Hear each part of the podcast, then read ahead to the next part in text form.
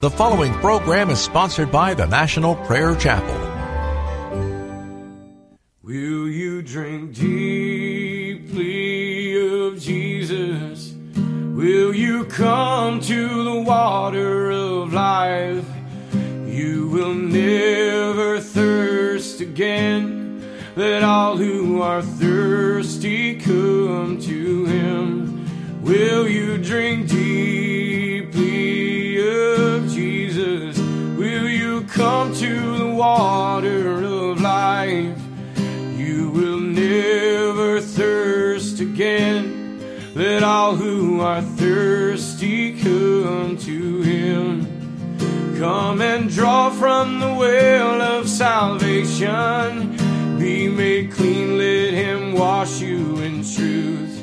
He is the fountain of living water.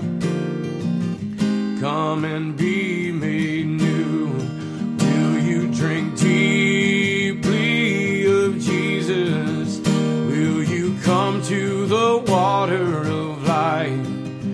You will never thirst again. Let all who are thirsty come to him. He can refresh you in the desert where your sin left lost on the brink. He is the fountain of living water. Come to him, dear sinner, and drink. Will you drink deeply of Jesus? Will you come to the water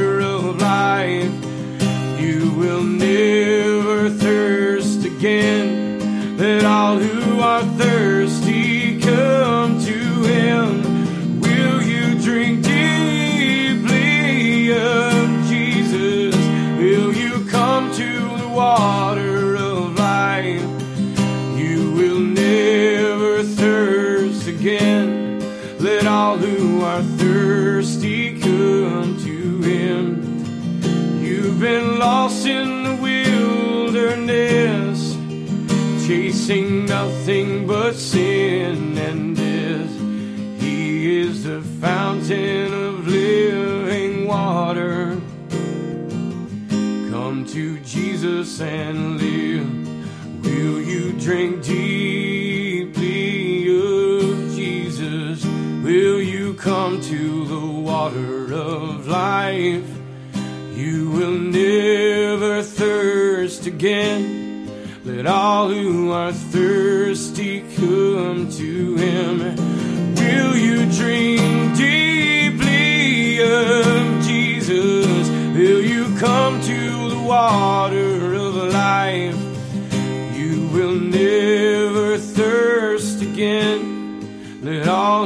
are thirsty come to him.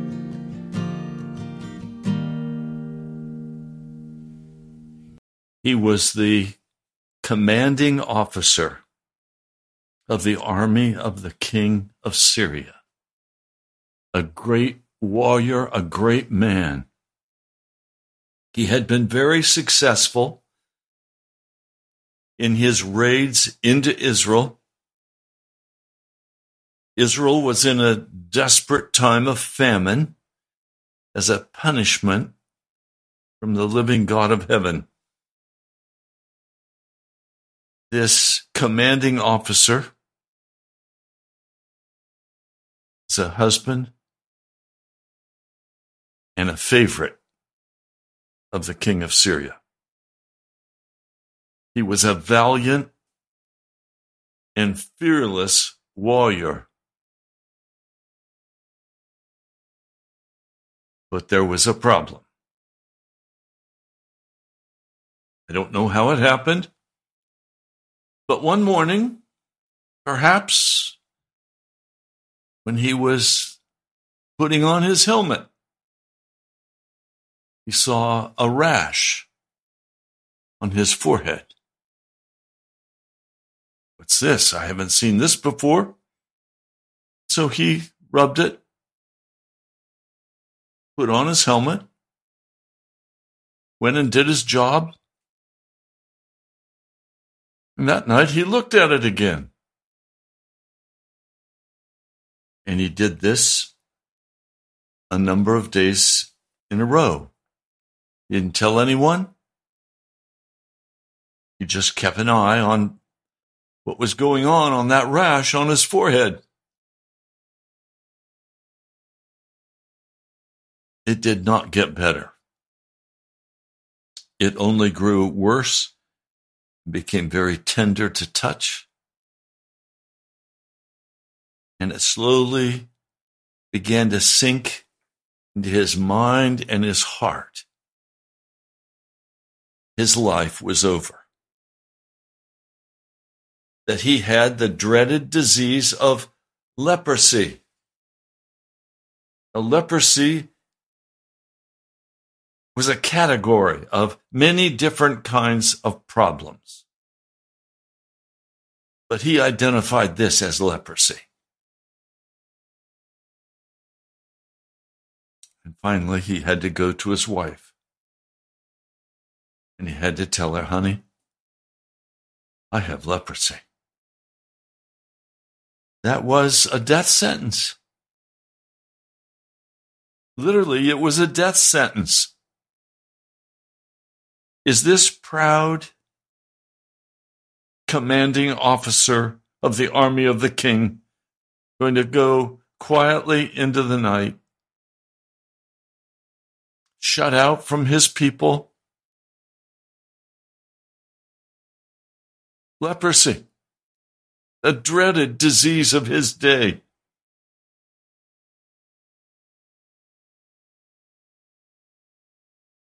You understand what this means? It means that he can no longer go home. Where's he going to go? It means he can no longer lead his troops. It means his life is over. I don't know what he would decide, but I can imagine a powerful warrior like that saying, I'm not going to die with a whimper with my face half eaten off. I'm going to re- lead one last party and I'm going to take out a, a lot of the enemy. And okay, I'll die I'll die by a sword in the challenge. However you look at it, his life is over. Wife is grieving. She doesn't know how to deal with this. Well, welcome to Pilgrim's Progress. I'm Ray Greenley. from the National Prayer Chapel. The title of this broadcast today is When All Hope Is Gone. Now, I'm doing this story today because my hope was beginning to drain away. Started two or three days ago. I still believe God would come and heal me because I don't have leprosy, but I have a broken right hip. And either God comes and heals me or my life is over.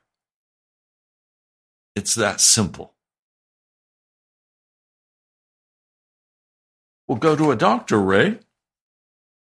Well, I can't because the Lord gave me a command. He said, wait upon the Lord. He didn't say, wait upon a doctor.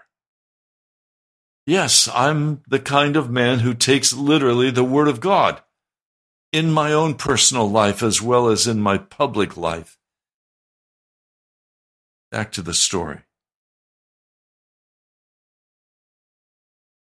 Naaman's wife is grieving.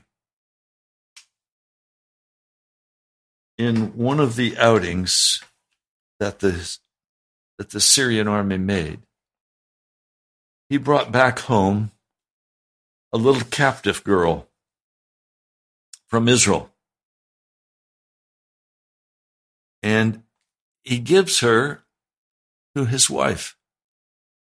And she trains her as a, as a household servant. There was a a good connection between them. The little girl was bright, capable, and she liked Naaman's wife. She saw there was something wrong with the family. She saw Naaman's wife being held close in embrace and, and crying. As any family would, as they accept the end of their family, they accept the sorrow of death coming upon their family. They accept that it's not going to get better, that there is no hope. Hope is gone. We have a way of just living toward the inevitable. I've seen it many times. My late wife was given a certain amount of time, and then the doctors expected her to die. Well, how do you deal with that? One of the ways you deal with it is honestly. Another way you deal with it is by going to God and pressing Jesus in the prayer closet so hard that finally he answers and lets you know no, I'm not going to say for Ray. That's what the Lord told me. No, he's coming home with me. I brought a lot of tears, a lot of sorrow, lot of anguish. I didn't accept that. No, Jesus, you can heal her. I know you can heal her. The ones I feel sorrowful for today are, are the ones who have a, a wife or a husband in a terminal condition. And you haven't had the courage go to Jesus and find out what his disposition is toward your husband or toward your wife. It's just going to happen the way it happens. That's what happens in this world. I'm not willing to live that way. My Lord and Master is Jesus Christ.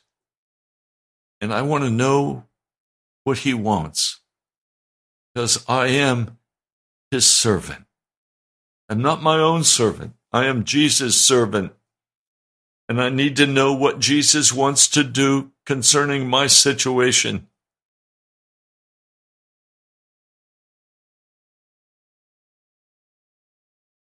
Well, after that incident, little girl is told that her master leprosy.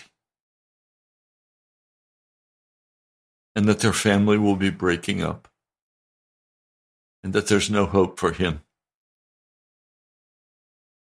And that he will be gone. the little girl with a a winsome smile and a a wishful heart, knowing that what she's going to suggest is so outlandish that there's no possibility that he would ever even consider it. She said, If only my master would see the prophet who is in Samaria he would cure him of his leprosy. What? There's a prophet in Samaria that could heal? That could heal my husband? Yes. He's done many wonderful things for people, and you could trust him. Well, she immediately went to her husband and told him that there was one last chance. She wanted him to do it. Naaman was a proud man, powerful, proud man.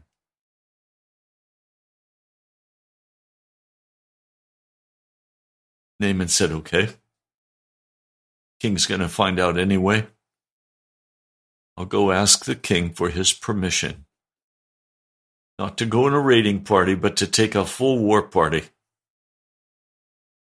and go Israel and find this man, this king, whoever he is, that he could heal me.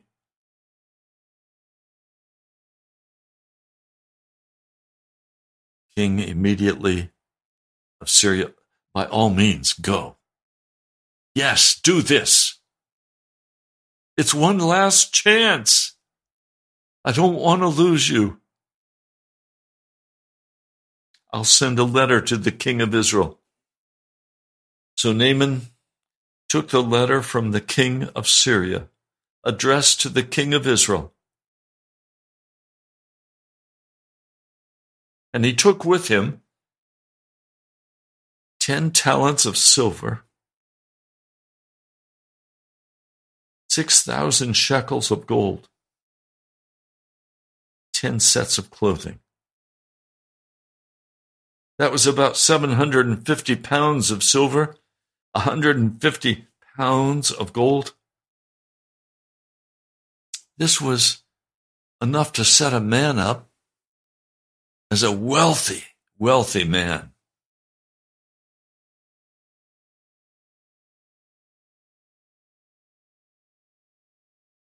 As soon as the king of Israel read the letter, he tore his robes as a sign of absolute terror. He said, Am I God? Can I kill and bring back to life? Why does this fellow send someone to me to be cured of his leprosy? See how he's trying to pick a quarrel with me? King of Israel had no confidence in the God of Israel. They had apostatized. They had chosen false gods. They were under the punishment of God with a desperately bad famine, no rain.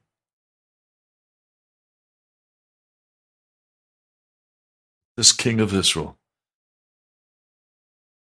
had no idea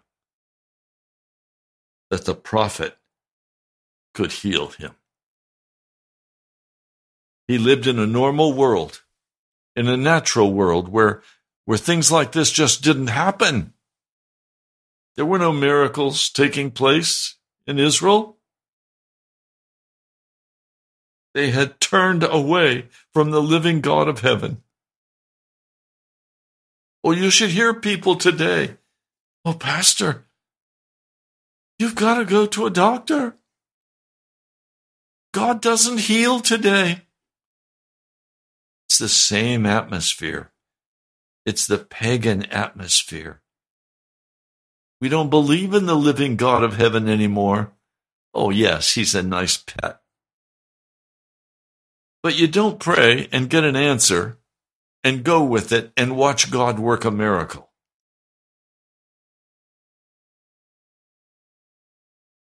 I don't know what God they're worshiping.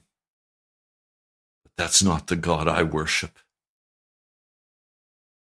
The God I worship is alive. He is powerful. He is the Lord of lords and the King of kings. He is He is Jesus. He is a healer God. Yes,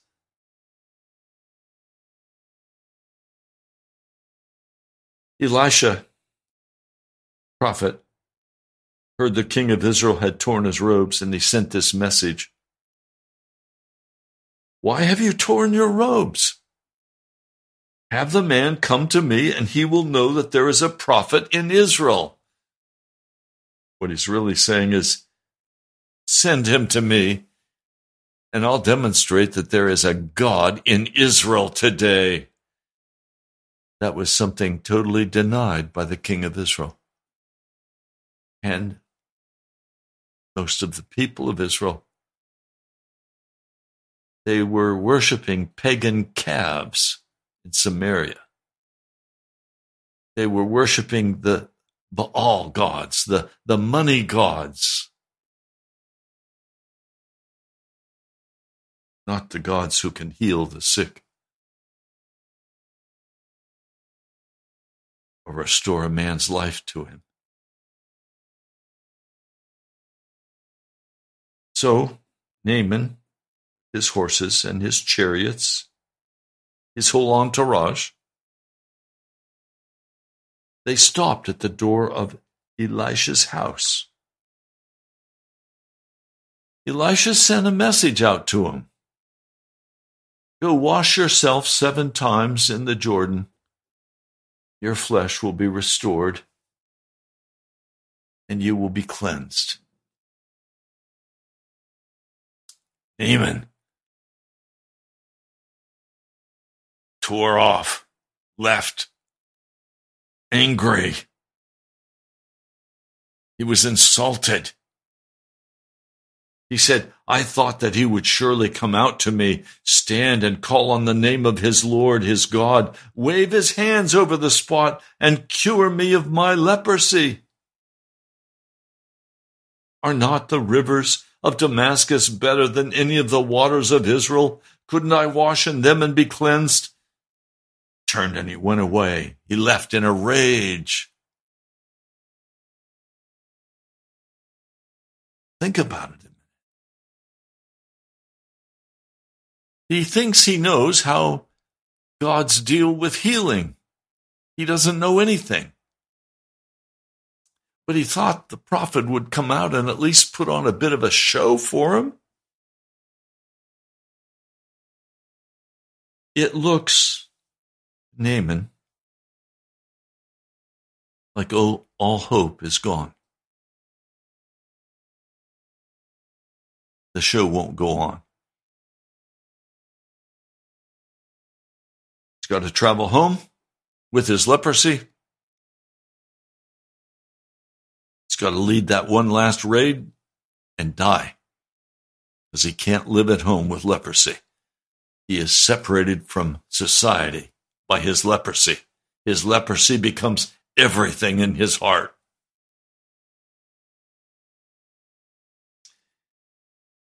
As I was reading this story and meditating on it, the early hours of this morning, sometime around 5 a.m. I'd been planning this story as I meditated on it.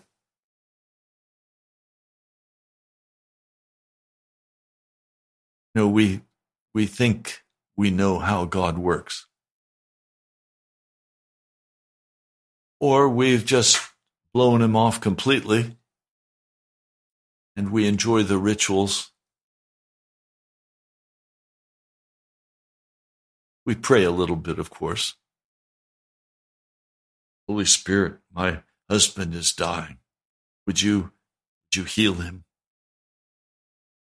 Holy Spirit, dear Jesus, I'm dying. Will you please cure me? Oh, Father, my precious wife is dying. I've lost my job. I'm going to lose the house.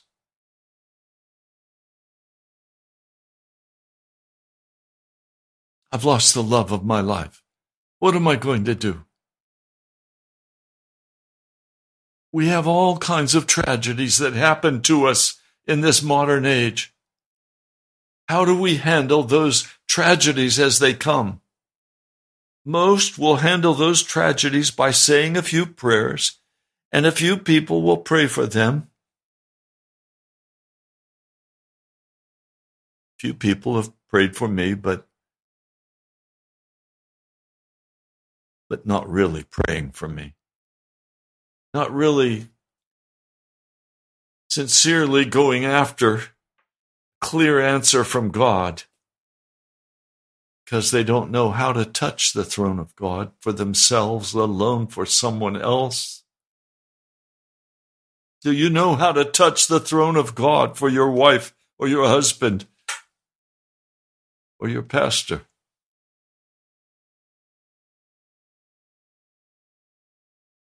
Know how to touch the throne of God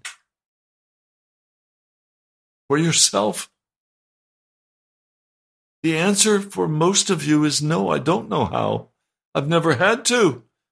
Because as life rolls along, you're clearly knowing that it's rolling along just the way it rolls along for everybody else.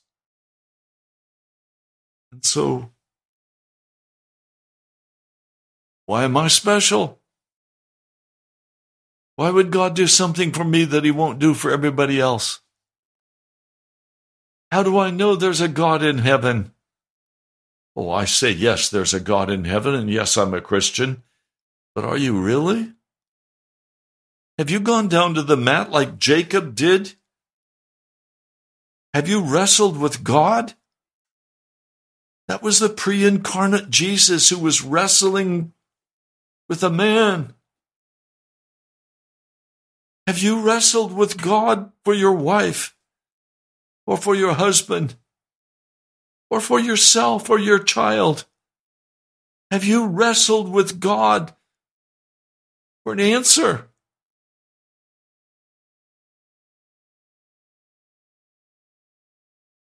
Times I think too far away from God to ever get an answer that, that our wife or a husband would, or child would die before we could finally get to God because we're so far away from Him. We're so caught up in the world and the responsibilities of life. We're so caught up in the pleasures of life. Have you ever really gone down there with God and prayed until you got a clear answer from Him saying, yes, yes, or no, I won't? God is the arbitrator of reality. God is the one who determines who will live and who will die.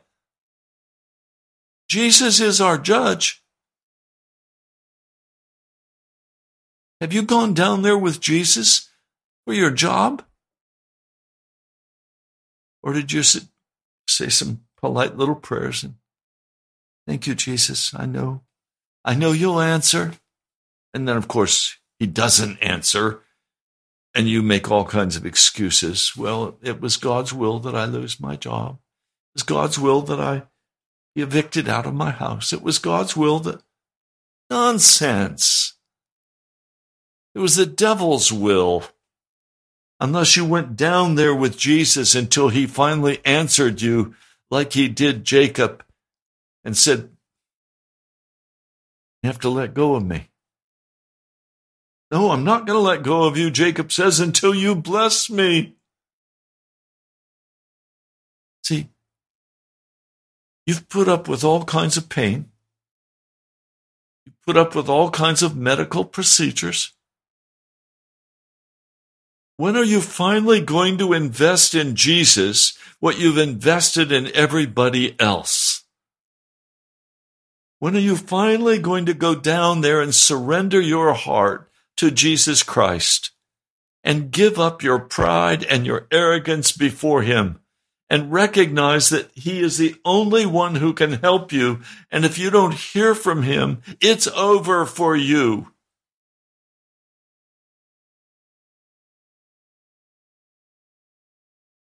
When are you going to do that?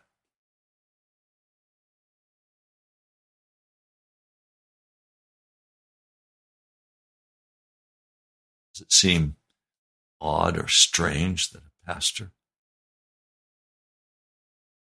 breaks his hip and can't walk and spends now over three months pain? Does it seem strange to you that he would say to you, you have to go down there with God until you finally get an answer? Well, that's what's happened to me. When is God going to heal me? I don't know, but is he going to? Absolutely, he's going to. He told me so. I have his assurance.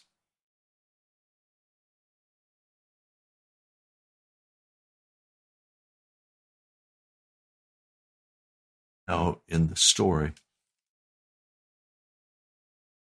Naaman leaves in a rage. All of his horsemen, all of his swordsmen, all of his valiant soldiers who go with him to protect his life, they begin to go with him, following him. Then one of Naaman's trusted servants, very close to Naaman, says to Naaman, My father. Oh, he has to say this so carefully or he'll lose his life. My, my father. If the prophet had told you to do some great thing, you not have done it? How much more then when he tells you, wash and be cleansed? Naaman said, All right. This is utterly foolish, but all right. I'll do it. My last chance. Can't go home with leprosy in my face, eating my face away.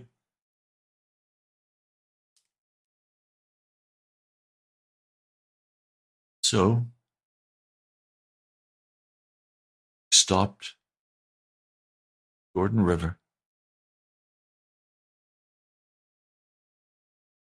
He went down, dipped himself in the dirty Jordan River. Once, is the leprosy still on my face? Yes. Twice? Is the leprosy still on my face? Yes. I'm sure he said some choice things,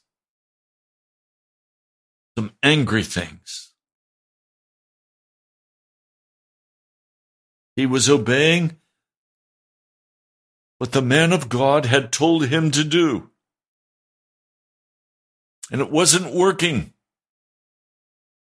They said, You've only dipped twice. Got five more times. I'm sure he wanted to charge out of the water and say, I was a, a fool. I'm not going to do this. But no, it was his last chance. Do you know some of you are in your last chance with God? You're going to have to do what He's told you to do even though it sounds foolish for you to do it.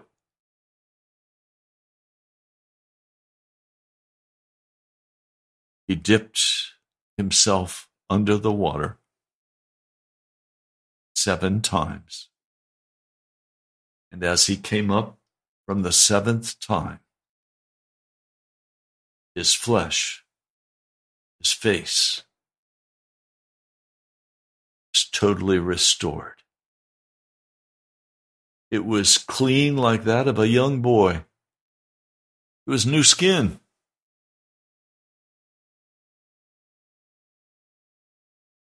Then Naaman, all of his attendants, his soldiers, went back to the man of God. He stood before him and he said, Now I know that there is no God in all the world except in Israel. Please accept now a gift from your servant. Oh, he humbled his heart big time. And this is what is required when we come before not the God only of Israel, but the supreme God of the universe. His name is Jesus. He is the King. And all judgment has been placed in his hands. And at the very last, every man will stand before Jesus Christ. And those who have belittled Jesus, who have refused to believe in him, they will not enter into the kingdom of, of heaven. Only way to enter into the kingdom of Jesus, thus into the Father, by way of Jesus.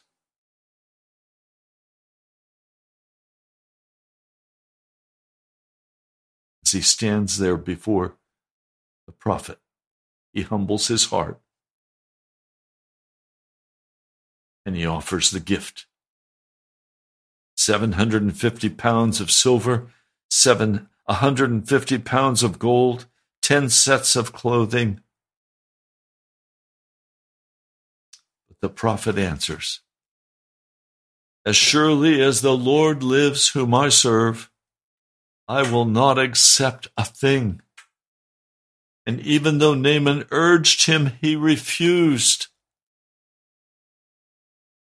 If you will not, said Naaman, please let me, your servant, be given as much earth as a pair of mules can carry, for your servant will never again make burnt offerings and sacrifices to any god but the Lord. He was converted that day.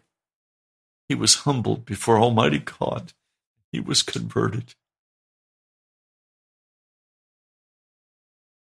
Some of you listening to this broadcast need to be converted.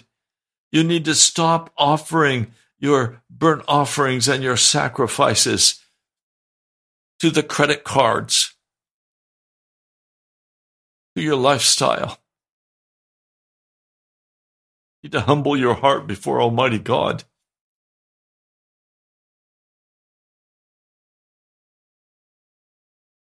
And then he says, But may the Lord forgive your servant for this one thing.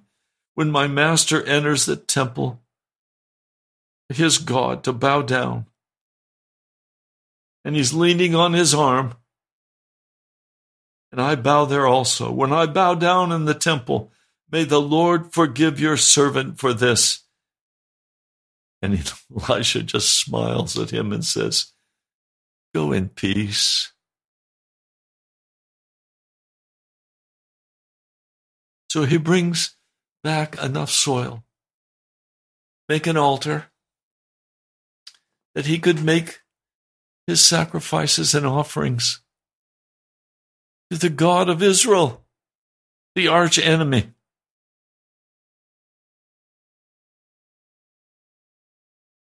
He now serves the God of heaven.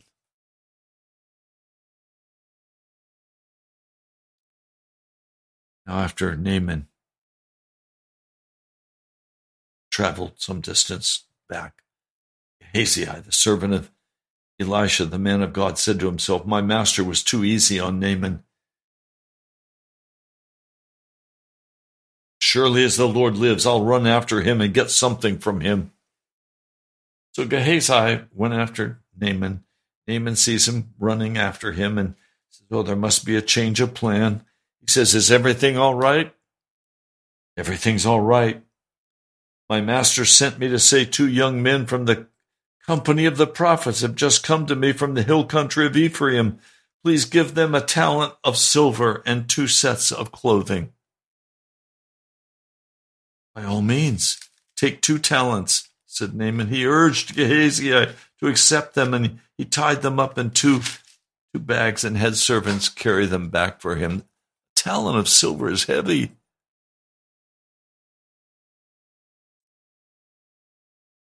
Gehazi came to the hill where the house of the man of God was. He took silver. He sent the men away, and they left. Then he went in and stood be, before his master, Elisha. I'm sure he was sweating now. Carried two heavy bags. Where have you been, Gehazi? Your servant didn't go anywhere. Was not my spirit with you when the man got down from his chariot to meet you? Is this the time to take money or accept clothes and olive groves and vineyards, flocks, herds, men servants and maid servants? Naaman's leprosy will cling to you and to your descendants forever. Then Gehazi went from Elisha's presence, and he was leprous, white as snow. Now we know from other portions of Scripture that Elisha was tender with Gehazi. And he had that leprosy for a time, and then it was removed, and he was, made to repent.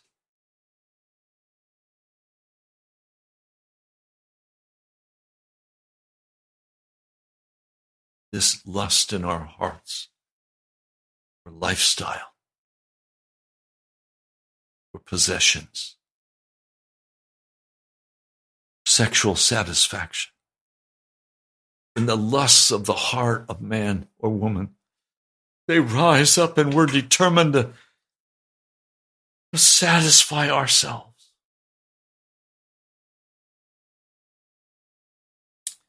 God lets that wickedness cling to us, take us into the grave. But I want to come back to the main theme of this story. We find in Luke, the fourth chapter. Jesus is in his hometown. They're very angry with him. Jesus said to them in Luke 4:23, "Surely you will quote this proverb to me, Physician, heal yourself. Do here in your hometown what we've heard that you did in Capernaum." Mocking Lord of Lords and the King of Kings. I tell you the truth. No prophet is accepted in his hometown. I assure you that there were many widows in Israel in Elijah's time. And the sky was shut for three and a half years. And there was a severe famine throughout the land. Yet Elijah was not sent to any of them, but to the widow of Zarephath in the region of Sidon. And there were many in Israel with leprosy in the time of Elisha the prophet, yet not one of them was cleansed. Only Naaman the Syrian. Of course, the people in the synagogue were furious when they heard this. They drove him out of town and they tried to murder him. Just walked through him and left.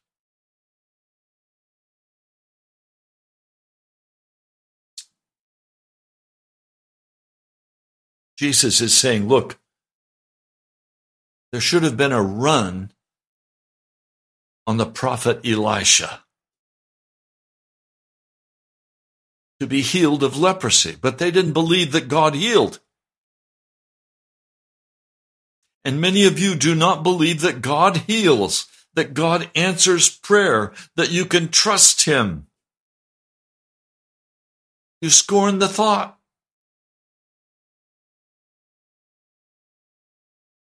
One of the reasons I'm in this situation is that I've taken a course of action to say, look, I believe that Jesus is my God, a healer God, a God who makes a man righteous and holy, who cleanses him of his sin and of his leprosy, a God who restores. And of course, I'm in a very difficult place, aren't I? Because if God does not heal me, I will die. I cannot survive this way. So I have gone down there in my prayer with Jesus. He said to me, Wait upon the Lord and the Lord will carry you through. What, what, what does that mean? It means He will carry me through. So I can trust Him. Enter my rest, Ray. Okay. Wait on me, Ray. I will wait because I want a clear demonstration that no one can deny. Jesus Christ heals today. Can you imagine if that word got out? Jesus heals a pastor. What? You can trust Jesus? Yes. Trust Jesus. Love Jesus. He's my master. He's my Lord. He's my Savior. He's not a, a figment of my imagination. He's not a. Say it. He's not just a rumor. He's real. He's God. He wants to deal with the leprosy of your heart. He wants to cleanse you and scrub you clean. He wants you to turn away from, oh, my brother, my sister. Can I say something very simple to you? Jesus is on the other side of eternity. Jesus is on the other side of eternity.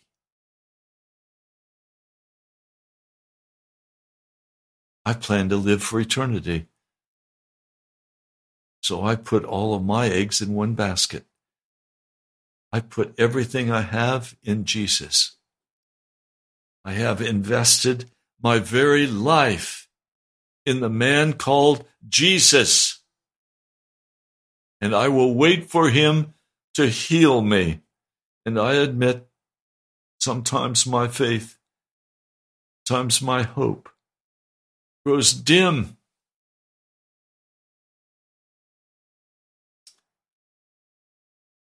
Times like this morning, where he comes and encourages me and speaks tenderly to me, gives me a story to read and to understand.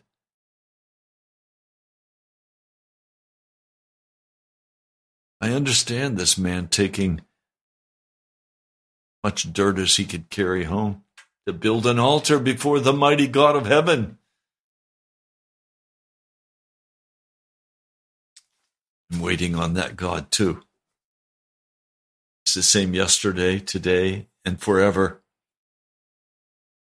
He is a God who heals and restores. People say to me, Pastor, are you, are you healing? No, I'm not going to heal. The bones are broken. They've got to be reattached got to, they've got to be restored by the hand of God. Oh, he'll do it. He will do it. Trust him. Will you go get serious with Jesus in the prayer closet? Will you go down there like Jacob Will you go down there and pray through until you hear from the Lord what He's going to do for you or about you or your wife or your child or your job or your house or whatever it is? Will you finally get real with God and confess your sins and be washed and made clean and put your confidence in the power of God to accomplish what nobody else can accomplish for you. Do it today. There's no other way.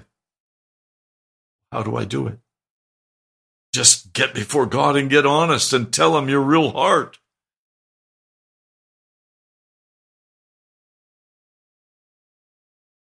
When it gets painful enough, you'll get honest with God. I know. Hmm. Let's pray.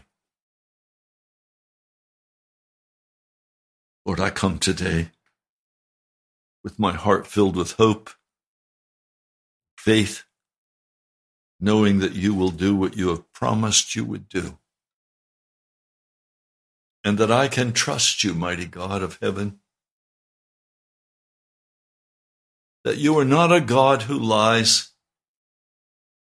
Your promises of Scripture are real, and I stand on them by faith. Mark the 11th chapter. Lord, and many others, I just stand on these promises. I wait upon you. Lord, I don't have anywhere to go. You have my eternity. You stand on the other side of this world.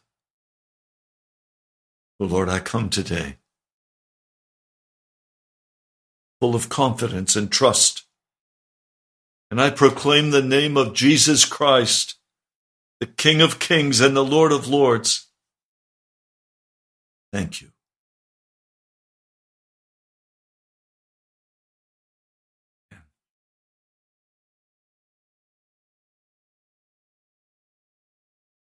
I want to thank today each one of you who have contributed this month of July, that we can finish it up, everything covered. You can write to me at Pastor Ray Greenley, the National Prayer Chapel, Post Office Box 2346, Woodbridge, Virginia 22195. Or you can go to our webpage, nationalprayerchapel.com. Nationalprayerchapel.com. Can you imagine the reunion when this Syrian officer goes first to the king? I'll bet the king embraced him. Can you imagine the greeting from his wife? He is restored. He is made whole by the power of Jesus Christ. I love you all. Thank you for listening today. I pray this will encourage your heart and that you will take the actions I'm telling you to take. There is no other healer than Jesus Christ. God bless you. I'll talk to you soon. able to keep you from falling and to present you blameless before the presence of his glory.